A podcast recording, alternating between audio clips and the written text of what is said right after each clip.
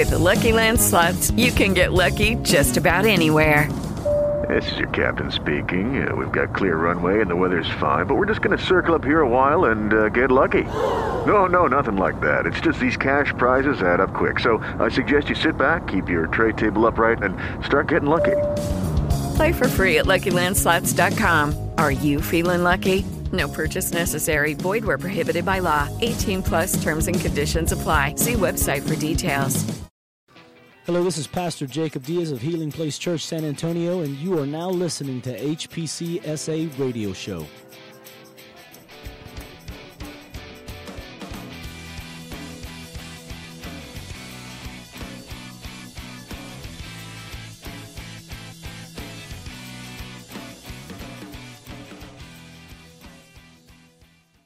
Without further ado, I'll going to bring up Pastor Jake. Praise God, man. You know, the the Lord spoke so sweetly to me last Sunday morning while we were worshiping um, what what He would have me close the year out with. And as as clear as day, it was funny, you know, right right back here as we were praying and people were still in the altars and service was just about to close out, I heard the Lord say to me, I want you to talk about when I flatline their enemy. It stops, it's done. And I had a mental picture of what a flatline looks like when you see that heart monitor hooked up to an individual's life. And depending on what's happening on the inside of that person, depends on what that monitor reads. So, externally, you can see a lot of activity taking place that's an indication of what's really happening on the inside. And the interesting part of that for me is that as Christians, we don't come to church with a spiritual heart monitor over our head, letting people know where we're at. So it's kind of hard to determine who has high blood pressure, so to speak, who's had a heart attack, who has heart problems. Do you understand what I'm saying? We come into the presence of God, though, and He knows every single one of those things. He knows right where we're at. We do our best to put ourselves together in the presence of God, in the presence of, of friends and family. But when I come into the house of the Lord for the purpose of gathering, with my family, with my friends, to worship God, to grow in the Lord, to hear a word from God, to have my faith built up, to, to be encouraged, to be equipped, to be corrected, to be rebuked, whatever those things might be. I don't, I don't think we should ever step foot into the house of God with inhibitions, with there are places in my life that I will not allow God to go. I would, I would say to you, if that's you, chances are God going that place is the very thing that's going to provide the answer that you're praying for, that you're believing God for, the breakthrough that you might need in whatever the situation, your inability to humble yourself and to just be vulnerable enough in God. Look, I don't care at, at this point in, in, in my life as a pastor, you know, as a husband, as a father, as a friend, as as long as I've been in ministry, I mean, not not too long going, almost 20 years, I, I don't care what people think about me. I, I really don't.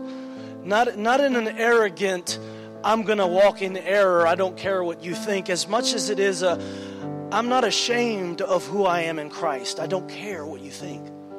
Do you understand what I'm saying? When I'm in God's presence, when I'm here, I don't care what my family or friends think. If I know God's ministering something to me, I'm going to respond. You see, we we in an unhealthy way, we grow an esteem at church with our peers we grow a reputation in Christ Maybe, maybe we've been used by God. Maybe, maybe we're known because of the heart of a servant that we might have. Maybe we have, maybe we have this gift or, or that calling on our life, or, or we have a reputation of walking in holiness, or whatever it might be. Maybe you're just an amazing giver. But you allow yourself to try to live up to that image. That even when you're struggling, you're trying to portray something that's just not there at the moment. I break that off of you right now in Jesus' name. Whoever you are, wherever you're at, in Christ, you're who He has called you to be and nothing else, and nothing less, in spite of whatever you're walking through. Too often we identify who we are not with Christ and who He's called us to be, but we identify with what our circumstances says that we are. I've failed in this situation, in this relationship. I'm a failure. No, you're not. No, that, that's, that's what you went through. That's not what you are. There might be things in you that God wants to heal or God wants to fix or straighten out. But he straightens, I need you to hear something. He straightens those things out from who you are in Christ, not from the struggle and the heartache of what you went through. From there, you'll never get up. You'll always stay down. You'll always feel like you're out of the fight, like you, you can never be back in it.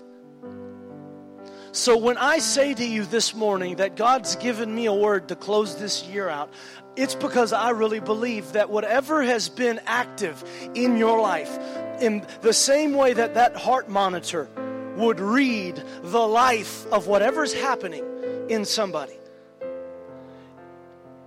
as, as much as we have interpreted when that thing flatlines and you just hear that boop, as scary as that might seem, to the believer, that's not the worst sound in the world. When you can say, like Paul, I have fought the good fight, I have finished my race. That sound means I'm taking my last breath here, and my first breath there will be with Him. Which is why Paul could say with confidence, man, to be absent from this body means to be present with the Lord.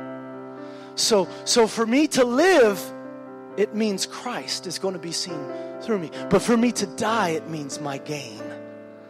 So I don't look at that all over the place thing that we always go through in life because life is like that. It's up and it's down, it's up and it's down. I believe God wants to get us to a place where we're like that just because of who we are in Him. I want us to read real quickly as, as we open up this morning's word using the subject when God flatlines your enemies. I want us to read real quickly Isaiah chapter 43, and then we're going to pray together.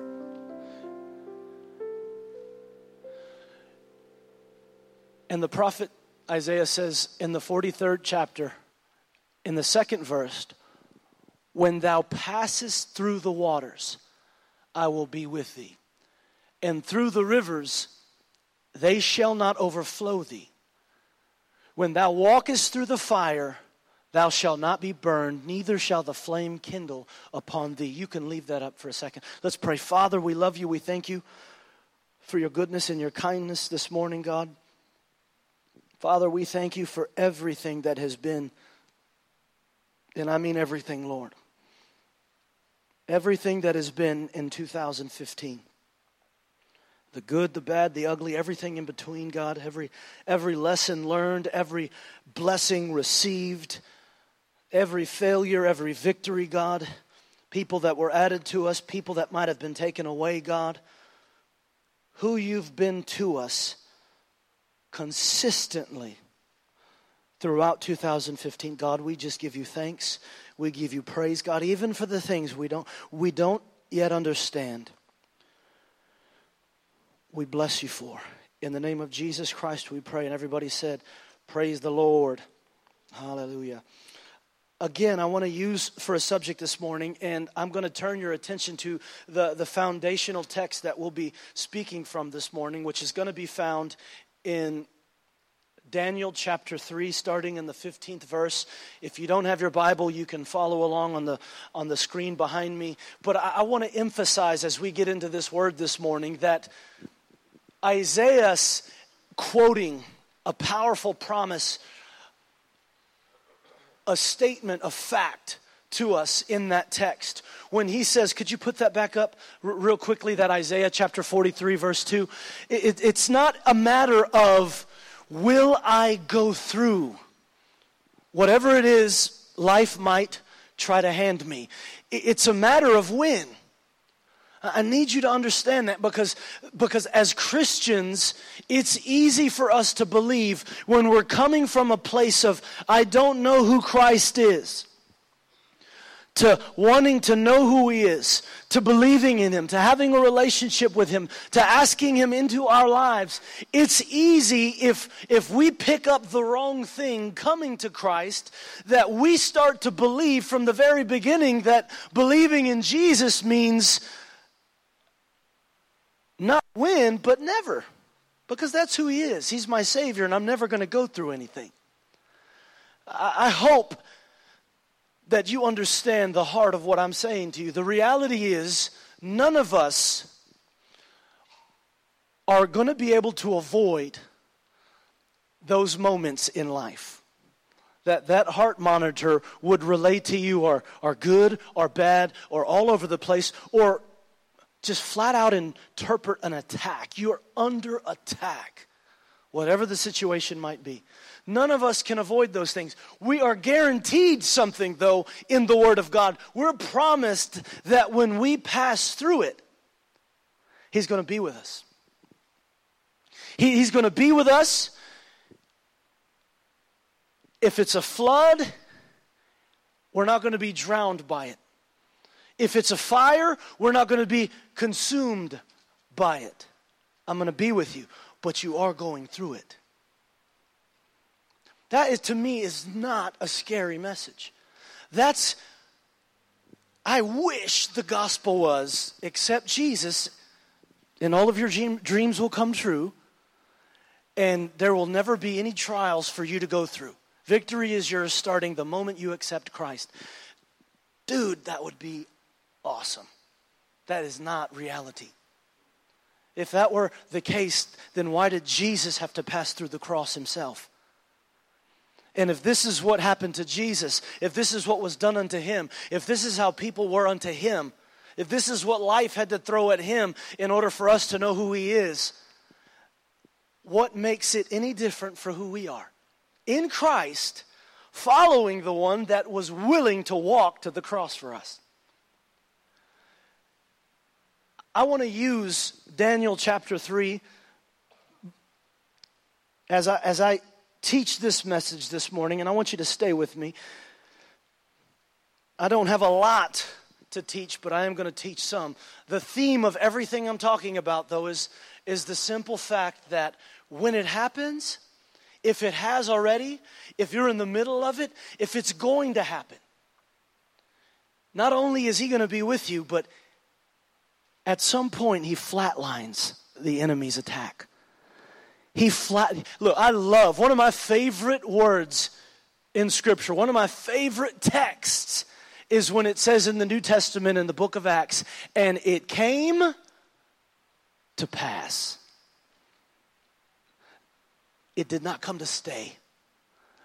But how many of you, when it comes to pass, you feel like it's going to be there forever? And sometimes you react like this is the rest of your life, and it's not just something that's passing. How, how many, when it's passing, have ever panicked? Have ever felt like God's not there? God, if you were faithful. All these questions start to come out of you. Do you realize that that is one of the sovereign ways of God being able to refine real faith on the inside of you? I've said this a, a ton of times from this pulpit, and I'll say it to you again this morning as we start in Daniel chapter 3, verse 15. Faith is not faith unless doubt is present. What are you believing for if there's no resistance? There's no necessity for faith if there's nothing pushing up against you. We have faith for a reason. We have faith for a reason. Do you understand? Do you understand what we're talking about this morning? But what I'm saying to you right now is that, that we are here this morning but God, because God is about to flatline something in your life before you even step into next year.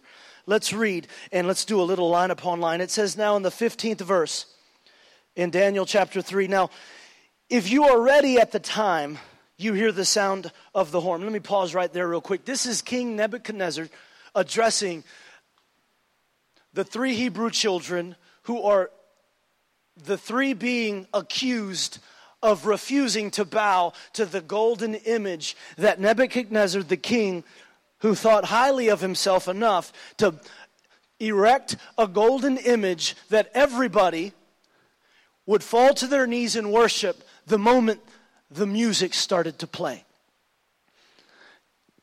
And it's been brought to his attention by some of his servants who have called these three men out that these are the three that are refusing to bow to your image. And so he starts to address this by saying, If you're ready, at the time you hear the sound of the horn, the flute, the harp, the lyre, the psaltery in symphony with all kinds of music, and you fall down and worship the image which I have made good. But if you do not worship, you shall be cast immediately into a burning fiery furnace, and who is the God who will deliver you from my hands? Isn't it funny how all of these instruments are being recruited for the purpose of encouraging worship? When you think about traditional worship as a Christian, as a saint, because that's what the Word of God calls you, a saint.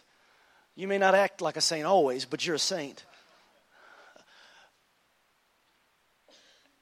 It's easy to have the right music play that encourages, that encourages a worshiping heart in someone. But that doesn't mean you're worshiping God just because you're worshiping. Do, do you understand what I'm saying to you? I don't want to lose you this morning. Just because you're here and you hear the right music that's encouraging a worshipful heart, doesn't mean out of your heart is what Jesus calls real worship when he addresses the Jewish lady and says, Look, you worship with your lips, but your heart is far from me. You worship what you know not, is, is what he tells her, in fact. You don't even know who it is you're worshiping. And we're about to find that truth out as we read this text because Nebuchadnezzar doesn't know who God is, but in a moment he's about to give God all the glory, still not knowing who God is. Have you, have, if you've not studied this chapter, it will blow your mind the amount of revelation, understanding God will give you in that text of how it relates. In, in fact, if you're not reading your Bible for how it relates to your life, then you're reading it wrong. Otherwise, you're just reading an ancient book that seems so de- detached and disconnected from your life, you don't see the relevance to it, but it's relevant. You have to ask the Spirit of God to give you understanding. How many of you agree with what I'm saying this morning? Are you with me? So here, here they are putting all these musical instruments together. If you worship this thing, then good. But if not, it's bad. It's going to be bad for you. So, so you need to get a picture of what, what's happening in this text. These are not men who are about to suffer for their own wrongdoing. They're about to suffer for doing right, for walking the line that, that God has told them to walk, so to speak. And, and, and at times, when, when you're being a Christian or you give your life to Christ or you're praying and believing God for something. Now, I'll, I'll, I'll, I'll say it like that. Typically, when you're believing God for something, is when, is when we try to do this the most. Okay, I'm believing for something. Now I really got to behave. Okay, here's, here's Jesus has called me. I love you, Lord. I worship you. I'm going to behave. Once we get it, I can be a little loose in my faith, who I am, where I'm at. But when we're believing or we're broken, God, I love you. See, look how look how well behaved I am. I really love you. I really worship you. And this is what we do as Christians because we're convinced that because of the nature of who we are and how we're made, that when we need something or we want something, we have to convince, we have to negotiate, we have to manipulate. We think that that's the nature of God in how He responds to what nature is in us. But He is not made up of the nature nature of what our flesh has been born in.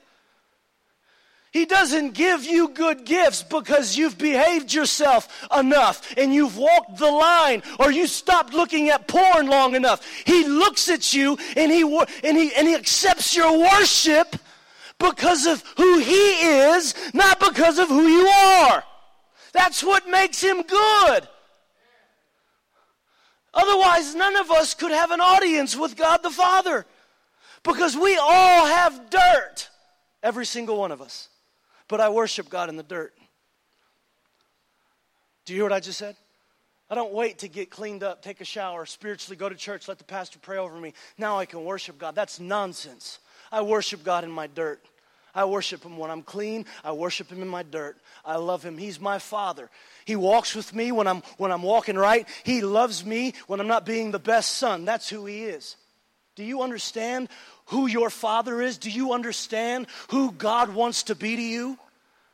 He doesn't want to be what you understand theologically. I need you to hear something right now, church.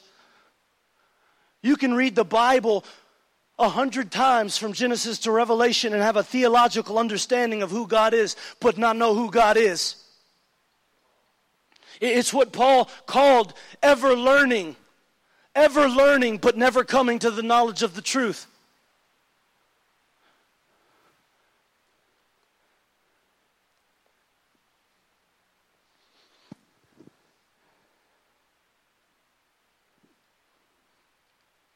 Shadrach, Meshach, and Abednego are the three men in question.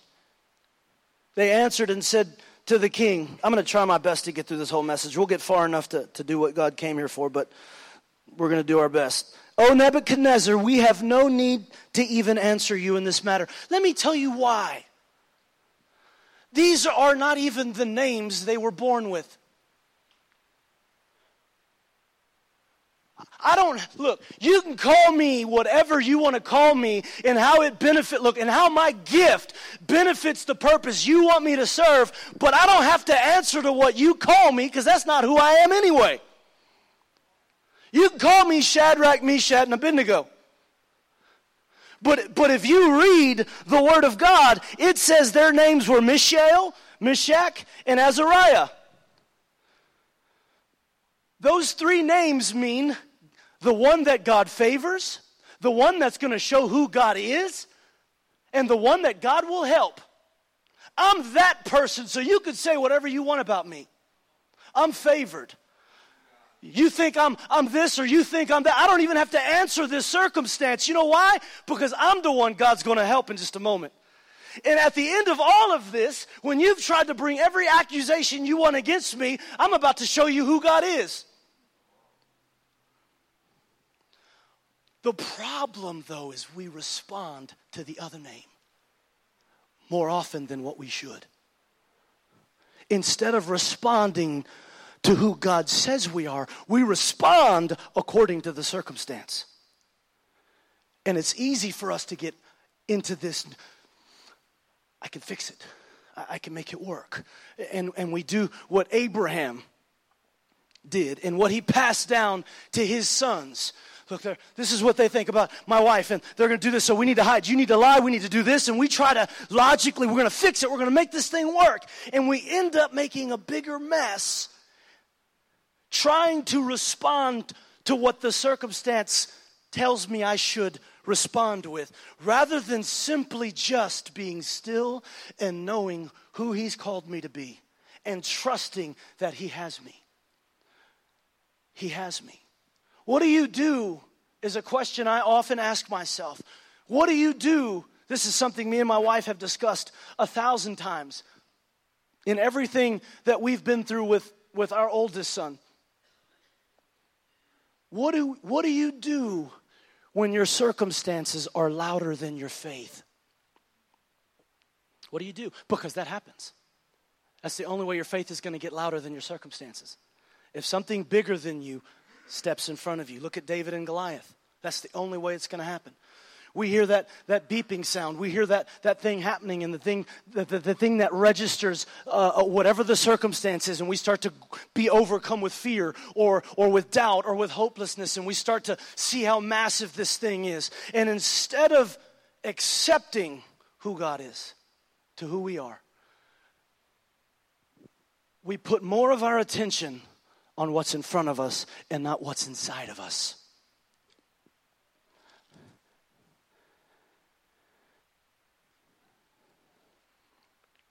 I love it. If that is the case, can I have, if I haven't already, I have a, a couple of people come up here. Help me, Isaac, if you would, please. Uh, Aaron, I want y'all to pass out the index cards and the little pencils. I'm going to keep. I'm going to keep talking, but I, I want you to hold on to those. Everybody gets a pencil and an index card. These three young men respond to Nebuchadnezzar according to who they are in God. And they make this statement. Listen to this because this is why I'm handing you out these cards. If that is the case, if you're saying to us right now that if we don't bow when the music starts to play and worship what you've set up, if that's the case that you're putting against us, then let, let us tell you what we believe and how we'll respond and who our God is. Our God, whom we serve, is able to deliver us from the burning fiery furnace, and he will deliver us from your hand, O king. But is usually look look this is how far we tend to get as christians. This is what we tend i need you to stay with me. Hold on one second. This is what that means. This is what happens. We state our case to our circumstance according to the measure of our faith. And we say, fine, if that's what's going to happen if I don't do this,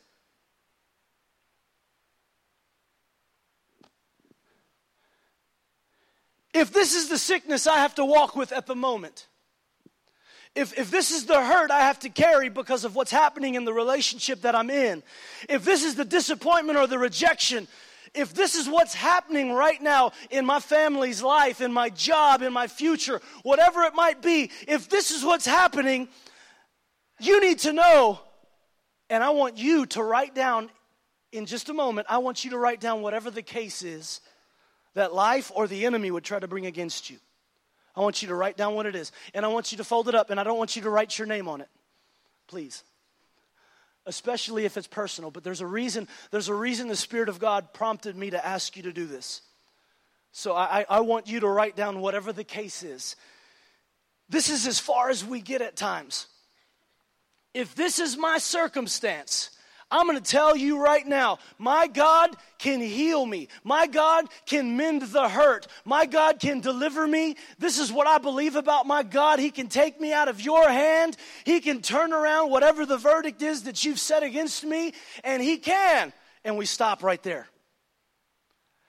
Pay attention to what I'm saying. We stop right there. And we never have the kind of faithfulness I didn't say faith because there's a difference between faith and faithfulness. I have faith in what my marriage can be with my wife, but that doesn't mean I'm faithful. Do you understand what I'm saying? There's a big difference. However, my faithfulness to her will make her faith go up. It will make my faith go up. Oh, sweetheart, I'm going to love you in good times and bad, in sickness, in health, for rich or for poor, the whole thing. Those are the vows.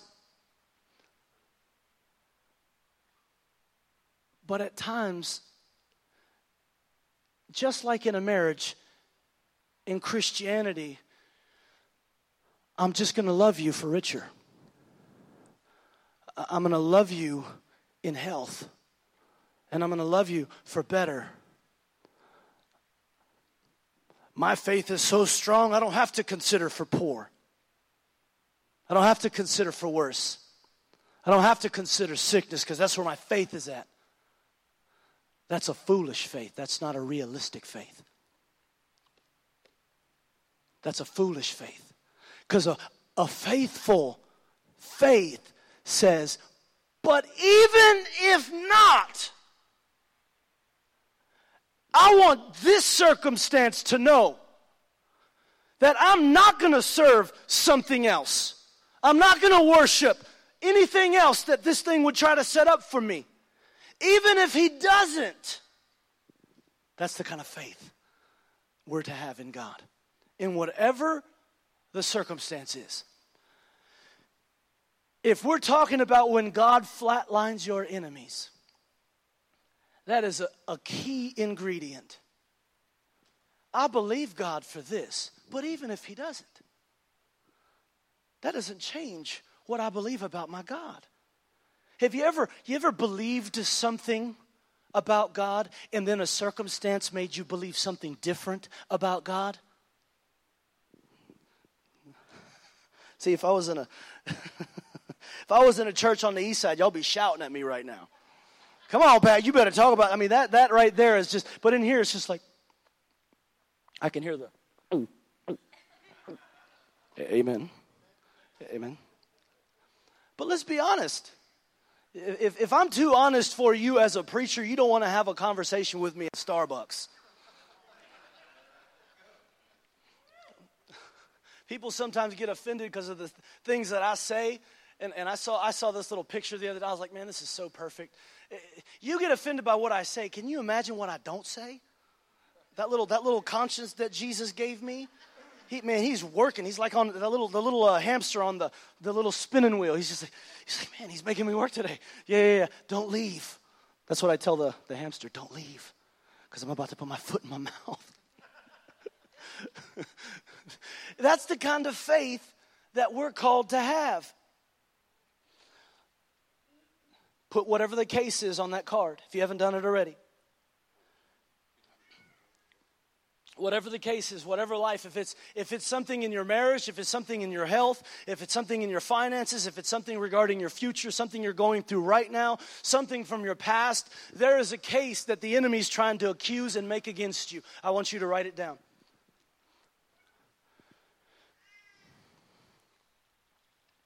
Let's read 19 through 22 real quick, and I'm going to teach a little bit on that. The Nebuchadnezzar was full of fury because this is what their response was. And the expression on his face changed toward Shadrach, Meshach, and Abednego. He spoke and commanded that they, that they heat the furnace seven times hotter than what it would usually be heated to. And he commanded certain mighty men of valor who were in his army to bind Shadrach, Meshach, and Abednego and cast them into the burning fiery furnace.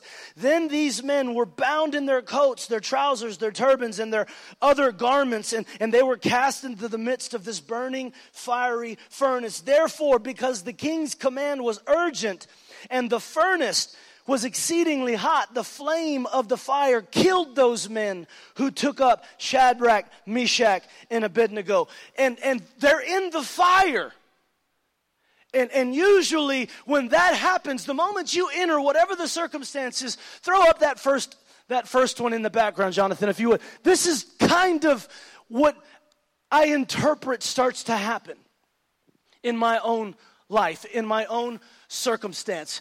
And, and, and we start to, to track when whatever that situation was started. And, and here you have these three young men who it's all look you have a choice you're always going to come to the place of decision before you just jump right into whatever the trial is. You've got a choice. You can walk around it. All you got to do is bend your knee. All you've got to do is give in. All you've got to do is compromise. You've got that choice. But the moment you make a choice to stand for who he's called you to be and not what the world would beckon you that's the moment that for me personally i would start to hear that sound I'm, I'm recording the detail of the circumstance of where we're at. And, and, for me, the most freshest thing I can think of, and it's funny, you know, I, I told my wife as I was preparing this message, I said, you know, sweetheart, it's been a heck of a year for us. And I sat there and she just kind of looked at me and and you know, we were both just kind of reflecting on everything that we've been through. You can leave that playing. And I said, "You know what?" I was like, "No, it hasn't. It's been a heck of a decade." And, and she's she's like to me and she's like, "Yeah, you, you know, you're right." Um, my my oldest son, Jeshua, is nine years old. He's going to be ten, and that's that sound rang in my ears when he was born, and they hooked him up to everything. And the doctors told us that he was born with Down syndrome. And they were checking his heart and they, and they were checking his brain and, and, and, and his blood cells, and everything was there. And, and me and my wife, for several years, heard that sound. Literally. It was a reminder of you're in it, you're walking through this. You can try and make believe it away if you want, but it's not going anywhere. You can try and say, in Jesus' name, go away, but you're still in it. That ever happened to anybody? It just didn't go away. What happened to your faith immediately when it didn't go away? It, it, it seemed to. But it's, it's what I believed. And, and God had more in mind through what He allowed with my son than what I could understand when he was being born. Because God knows the end from the beginning. The beginning might freak us out, but God sees the end, not just the beginning.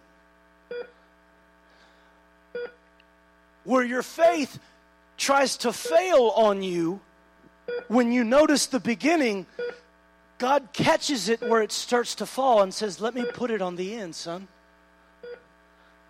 Because it's not just about what's happening right at the moment. I remember burying my head in my wife's chest and crying as she laid there in the hospital bed. And at this point, we've learned that he's got a, a hole in his heart. He had a, abnormal blood cells, traces of leukemia. I've, I've, told this, I've told this story to many of you in this context before, but I really felt like God wanted to say something to somebody in here this morning before you go into 2016. I said out loud, I don't know if I have the faith that it's going to take to walk through this. And, and what was doubt doing on the inside of me? Doubt was thinking about my son who had just been born was only a day old, I was thinking of him at 40. And I was fast forwarding every possible wrong, helpless, hopeless, downtrodden thing that could possibly happen. What does this mean for him? Will he make it that far? I had no idea. And in that moment, my wife reminded me that I was scheduled to preach at a conference in California. She wasn't reminding me because she was asking me if I was going to go. She was reminding me because I needed to prep myself to go. Because God called me before I had my son.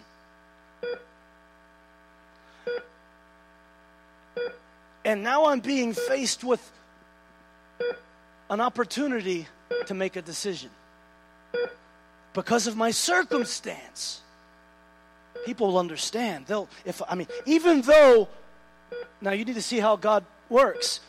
Three months before my son was born, God gave me all eight messages that I was scheduled for that camp to preach in a 10 minute drive home. All eight messages. And it was pretty obvious that God had set it up for me to be there. And she knew it and I knew it because we knew that I was scheduled to be in California the week of our son being born. And we both prayed, had peace, and agreed you're going. And this happens. And everybody with good intentions is encouraging me to do what? To stay with my wife. I mean, it wasn't it wasn't a Nebuchadnezzar you have to do this or you're going to be in a fiery trial. Man, that's that's more justifiable, I would think. That's your wife. Everyone's going to understand. Yeah, yeah, everyone understand. That's big. That's huge. Cancel it. Don't go. That's huge. But nobody else could answer that circumstance except for me and my wife. Just like as much as I can pray for some of you, there are certain times in your walk with God, there's not a darn thing I can do for you. You have to answer what decision you'll make in that moment. But you know what? Here's the thing everyone gets to see the harvest of your decision or the lack thereof. Do you hear what I'm saying? And it speaks for you the harvest, not the decision. People thought I was crazy when I made the decision that I made. Why? Because I went. I went a broken mess. Cried the majority of the time I was there, thinking about everything I was going through. And some of the things that I've learned over the years, and my wife too, is his name is not Down syndrome. Just like Shadrach wasn't Shadrach's name. His name wasn't Lennox-Gastaut, which is the rare form of epilepsy he was diagnosed with when he was six months old. Pull, pull up, pull up the, the first picture. I want to show you something my wife found the other day. For those of you that have known this, me and my wife in just this last year, I know I said it's been a crazy decade, but man, this year really has been nuts. Um, we just moved. I've asked many of you to pray for me and my wife as we've been believing God for a, a, transition from where we were. We just ran into so many problems and issues where we were. We were there for about five years, but we really needed God to answer. He answered that. So I want to say thank you for those of you that have been praying for us. God's been just proven himself to be faithful time and again, even though we were in that circumstance for quite a while. There, there was a time where things got so bad in the last house that we were in. For the last five months we were there, my whole family was sleeping on the floor of the living room. I won't go into the details of why, but that was where, where our situation was. Our kids thought we were camping. Me and my wife didn't think it was that much fun because we knew what was going on, but they had a blast. My, my, as we were moving, my wife found an old box and it had this picture in it. And she said she showed it to me and she said, "You know, you know what that is?" And I said, "No, what is that?" And she said, "All of those markings indicate or represent the amount of seizures Jeshua would have every day when he first was diagnosed with Lennox-Gastaut." Those those lines with different markings all the way through all of I mean, that you're looking at 40, 50, 20, but it started with five. It's, I mean, it started with five. And that's six months after accepting this is where we're walking. This is what we have to believe God for. And, and, and amazingly enough, look at what the scripture says. The eternal God is your refuge, and underneath are the everlasting arms. He had us when we couldn't see it. He had us when we couldn't see it. And and that happened 6 months in and we didn't have a break. For those of you that don't know what I'm talking about, we didn't have a break. I'm talking years. Every single day, he was having 40 to 60 seizures. Every single day. We got so used to it, we would be out eating. And he'd just start having a seizure. And people in the restaurant would look and start to panic. And, they, and we would look at them like, what? And they would point at our son. And we'd like, be like, oh, we just, come here, Bobby. I bless you in Jesus' name. I just declare healing and health and wholeness. Come here. He's okay. He's okay. He's okay. And everyone else sees us calm. And they're like,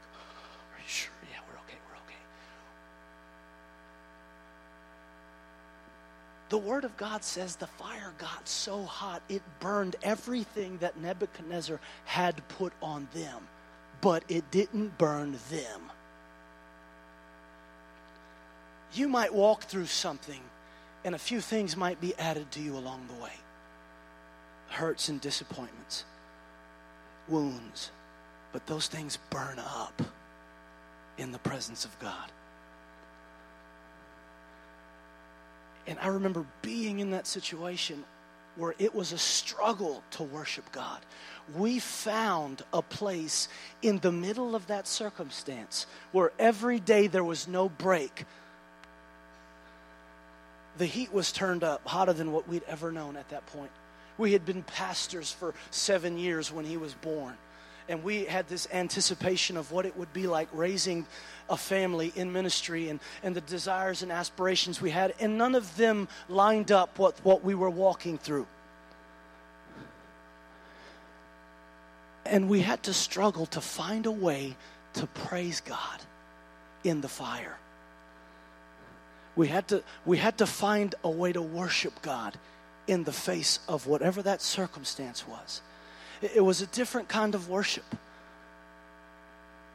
It was, it was a broken praise.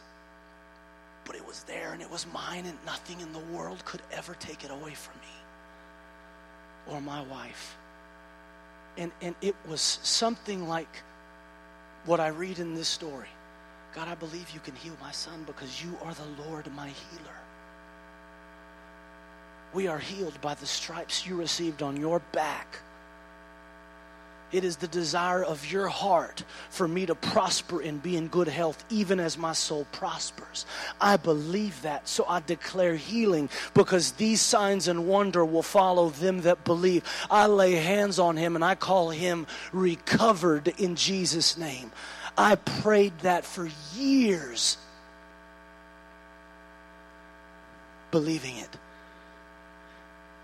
And in the fourth year, that next that next video. It, it was it was as hot as it could get in that circumstance in that situation. And and we had gotten so used to living our life doing what we were called to do. We we we were in a tough spot because he couldn't walk until the age of what sweetheart? He almost five. And me and my wife i mean if, if you if you knew us back then he, he we called him robocop because he had this little brace wheelchair thing that he could walk in. It had wheels that lit up, and it had the little the little support wheels in the back in case he tipped it. He would start running. This little booger would start running, and he'd pick his feet up, and that thing would.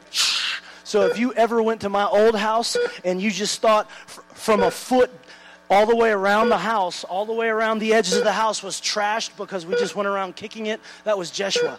He destroyed the place. He would, he would, we would have Bible study. Uh, some of you, he, he, he would start on one end of the room and he'd, he'd go real fast, pick his feet up, and there go your ankles. And I'd have to say sorry. And, and I'd, have to, I'd have to tell you, but it gets to a point where when you're in the middle of it, out of nowhere, when you least expect it, the attack just stops. We're, we're laying in bed and, and we look at each other after four years, and she says to me, You know what, sweetheart? He didn't have a seizure today. And this is something that our doctors, we, we've been all over. San Antonio, Houston, we've been, we've been to doctors that were considered number one in their field in the United States. Okay, so it wasn't like we weren't doing our best as parents in the natural to do what we could for our kid. My wife went to, I think it was Walgreens at one point to go pick up a prescription. And because his Medicaid failed to go through at the moment, they looked at her and said, That's a two week prescription. She said, Yes, sir. He said, That's going to be $75,000. And they gave us three months worth. And it was a little bitty vial like that big and, and when I pulled it and a drop fell to the ground, like $10,000 fell to the ground. And then when the medication didn't work, Abraham, it's, it's Abraham's fault. What kicked in next? It was, man, this is $300,000. We can go on the black market. I could sell this. We can make some money. We can, we're going, God's going to use this for his glory, girl. You know what I'm saying? you see how quick your faith can go the wrong direction? God's going to turn our, our curse into a blessing, girl. I'll start preaching real fast right there. But it, it, it stopped. This is, this is something that point, Anthony, could you come up to the keys? This is something that 0.08% of the world's population is affected by. Mr. Diaz, Mrs. Diaz, it's like you've won the lottery. I don't even play the lottery, but I won. And there's no cure for it. P- pull up that, that last picture real quick, Jonathan. Lennox-Gastaut, that's the fourth line down. It says Lennox-Gastaut. That's what he was diagnosed with. When you see simple partial seizure, absent seizure, tonic seizures, uh, clonic, myoclonic seizures, I mean, those are all, everything from head drops to like the grand mal convulsive seizure. Those are five different types of seizures. Most of the time, when someone has a seizure, it's a seizure. My son had all five. And the doctors said, Mr. Diaz, there's no cure for this. The best thing you can do is try to medicate the one that's doing the most damage to your son's brain. So that's what we did, and that's what we prayed, and that's what we believed God for. And I looked at her and said, You know what? He didn't have a seizure today, did he?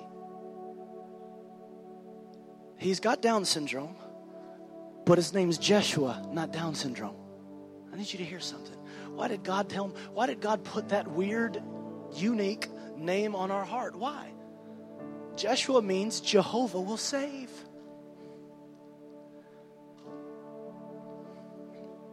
Not daddy, not mommy. Jehovah will save. God will save. Why Israel?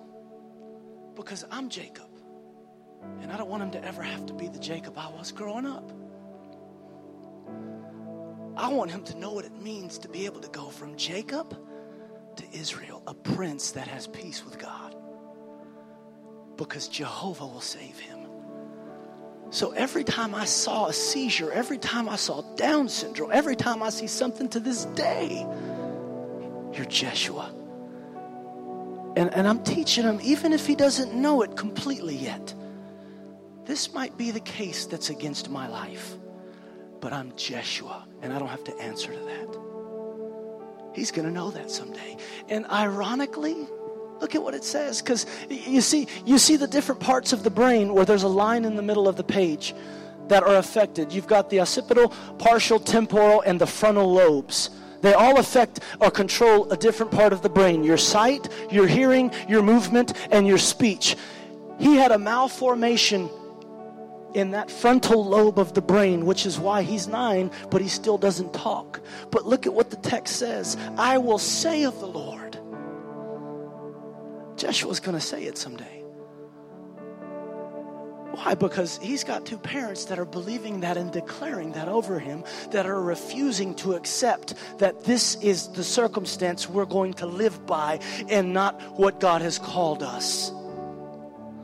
And some of you in here this morning, you need to accept the exact same. You, you might be in the fire, and there might be th- things being burned up right where you're at. I'm telling you that God came to flatline something.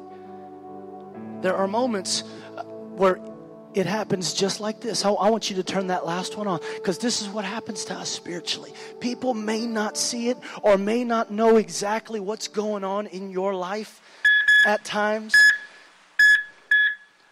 To me, this is one of the scariest flatline readings you could you could look at.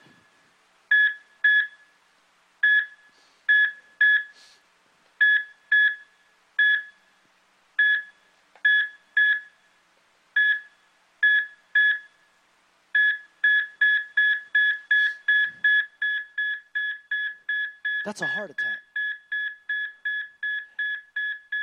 For many of us, when we're walking through those circumstances in our life, there's a point where it gets so hot in that situation, it gets so heated.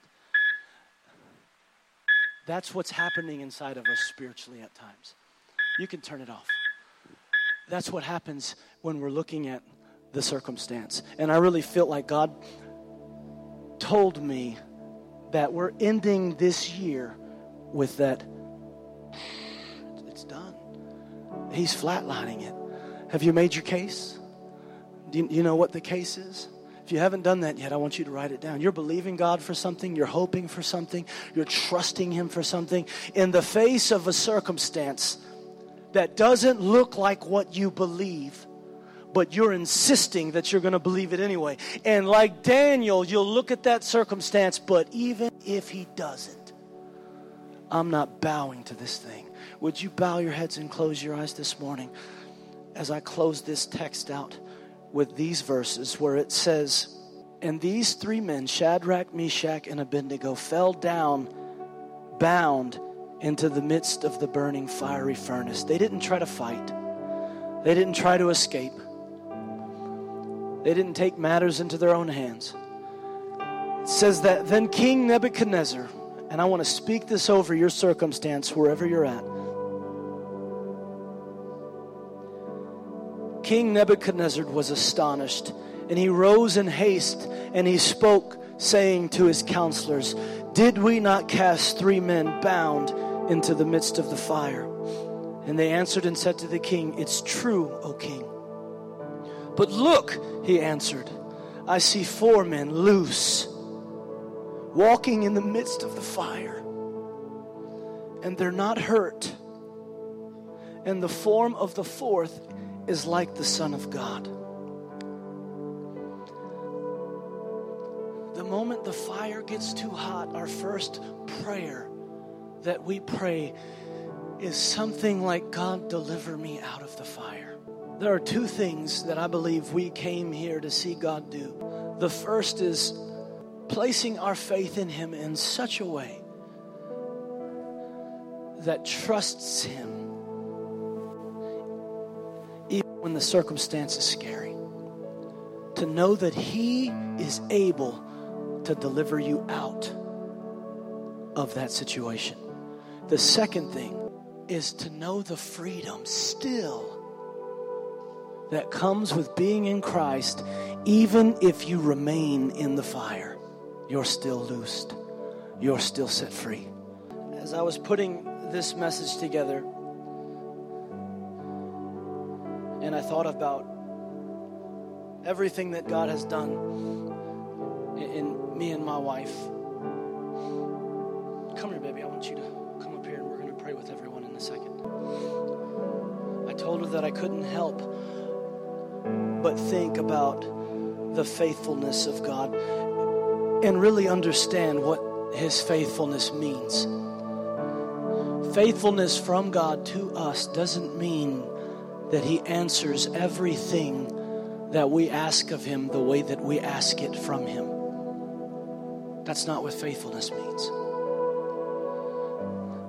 That's why the Word of God says that He can take everything that was meant as an evil for us and make it for our good.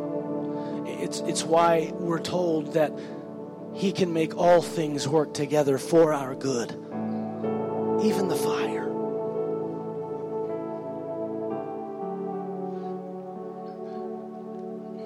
I want you to hold that index card in your hand. I want you to stand to your feet right where you're at if you're able to. I want you to close your eyes in a moment of reflection to the Lord.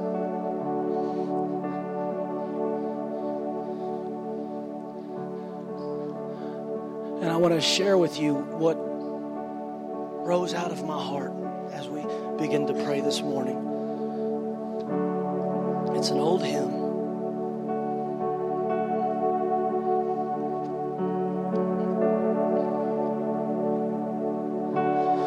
Great is thy faithfulness, O God, my Father.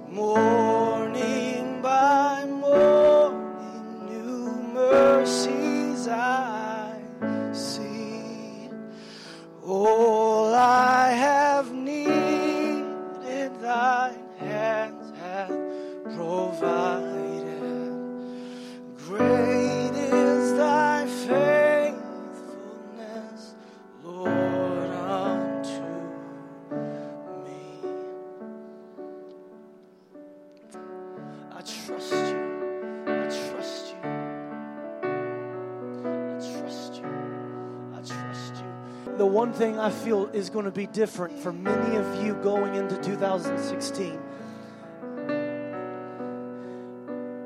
is, is your knowledge of God.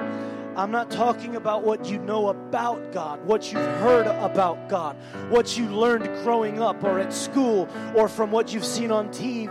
I'm talking about knowing Him. The sad situation in this text is the fact that Nebuchadnezzar, when he saw the fourth man in the fire, he saw them singing praises to God, free. All he could do was talk about what he knew of God by what he declared when he spoke, saying, Blessed be the God of Shadrach, Meshach, and Abednego. I believe that there are people in here that are not going to be able to, that, that are not going to say what you've said. I want to know God the way He knows God. Blessed be God. I'm worshiping God the way that you know God. You're going to know God the way that He wants you to know Him, the way that these three young men knew Him. It was their knowledge of who He was to them that gave them strength in the fire. God is going to give you strength to say yes to Him, not just during those moments in life when, when fire presents itself. You need to understand something about this message that's so important. They said yes to God in all of the small things before they ever had a chance to say yes to God to the big thing. We want to have faith for big things when we're not faithful in little things. And God is calling you to a higher place in Him in all of the small things that you think you don't have an audience of, that there's not a witness to, to get to see you say yes to all these small things so you don't have to be faithful there. God is saying that's enough. In 2016, you're going to say yes to me, not just in the big things, but in the small things. Because He doesn't build a platform for anybody that's big without it being made up of small pieces first. What's that case? You're leaving it. You're leaving something behind. We're walking into something new. He's making all things, all things new. From the inside out. The assault, the assignment, the attack. You can disconnect the monitor right now. I know where I'm at. It's done. He's finished it for me. I trust Him and I worship Him. Would you just lift your hands to the Lord this morning so that I can pray a prayer of blessing over you? Father, we thank you for an amazing time together in your presence this morning. We thank you for 2015, God. But Father, we're excited about 2016. Let faith rise on the inside of us to know you more than what we've known about you, to know you. As much as I love theology, God, I want to know you more than what I know about you. God, I ask you in Jesus' name, going into this year, make your face shine on every single last one of us. Bless us as we go out, God. Bless our pastors and his family. Give them traveling mercies as they come back in to celebrate the closing of this year together. Be gracious unto all of us. Give us your peace, God. And may we always know that we're called by you before we're ever called anything by a circumstance.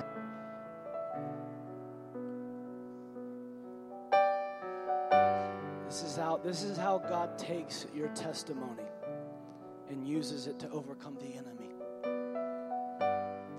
It was your testing before it was your testimony. That's just the way it goes. It was your testing before it was ever your testimony. That's why we don't testify while we're being tested. We hold on, we pray, we get on our knees, we trust God. We hold together, we pull, we pull close. But you better believe it. Whatever comes doesn't come to stay, it comes to pass. In whatever case the enemy tries to bring against us, in those moments where he tries to convince us that it came to stay,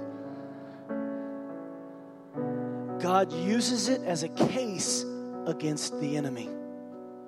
Isn't that powerful the way that works? The case that he brought against you in 2015 is a case he was making against himself in 2016, and he didn't even know it. And he didn't even know it. You didn't even know it. I didn't know it. But it still stands to be true that God takes that thing. It's why it's so important while you're in that spot. The Word of God says they fell to their knees. They didn't run, they didn't run some other direction, they didn't try and make some other thing happen. I'm in this spot. I'm going to remain faithful to who God has made me. Come here, sweetheart. I'm going to remain faithful to who God has made me. And that is the very thing God uses on the other side of it. It breaks my heart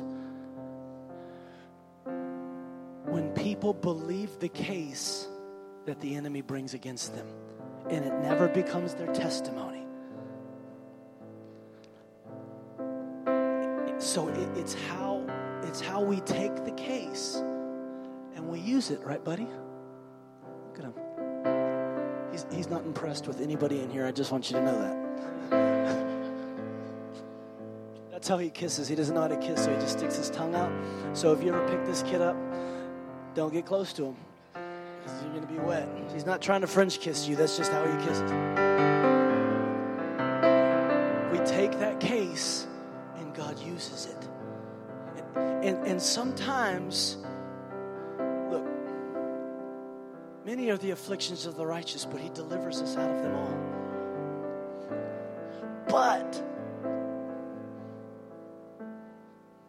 I know what circumstance I'm in, but I don't call them that. I follow my Father's example and I call the things that be not as though they are. You're Jeshua. This is who God has made you. And I prophesy that over you. And I declare healing over him every morning still. Isn't that right? And if this kid ever gets upset, you know what calms him down? Worship. That's why if you ever see him walking around here with a little bitty radio, it's got worship playing. Worship and sometimes country. I don't take any credit for that. He, he's just a little strange. Worship mostly, though. But I want you, how many of you ready for God to take that case so that He can put it back in your hands so that you can now use it for His glory? I want y'all to leave these here, but I want you to keep it in your hand and get ready to use it in a way that you didn't think you were going to in this year coming. I love you guys. Healing Place, you guys are our family. We love you all. Pastor Warren, Pastor Faith. The Beamer girls, they love you guys. They say to say, hey to y'all, wish they could be here with you. They'll be with us though on 31st, New Year's Eve. The details are on Facebook. If y'all didn't know who this pretty girl is, y'all y'all better. If you're a visitor, this is my sister. So if you ever see me hugging her, don't be like, who's that pastor hugging on? That's my sister. That's my sister. Don't be judging me.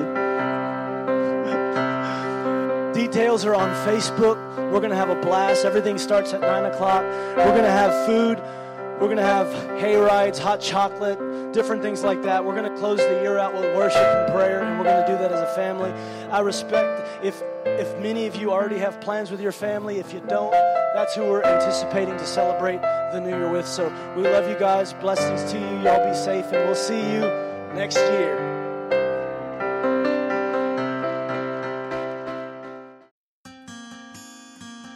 For more information about Healing Place Church San Antonio, please visit www.healingplacesa.org. And for more information about Inspiration for Life International Internet Radio Network, please visit www.inspiration, the number 4, life.org.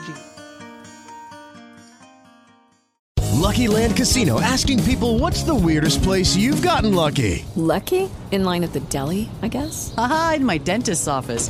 More than once, actually. Do I have to say? Yes, you do. In the car before my kids' PTA meeting. Really? Yes. Excuse me, what's the weirdest place you've gotten lucky? I never win and tell. Well, there you have it. You can get lucky anywhere playing at LuckyLandSlots.com. Play for free right now. Are you feeling lucky? No purchase necessary. Void where prohibited by law. 18 plus. Terms and conditions apply. See website for details.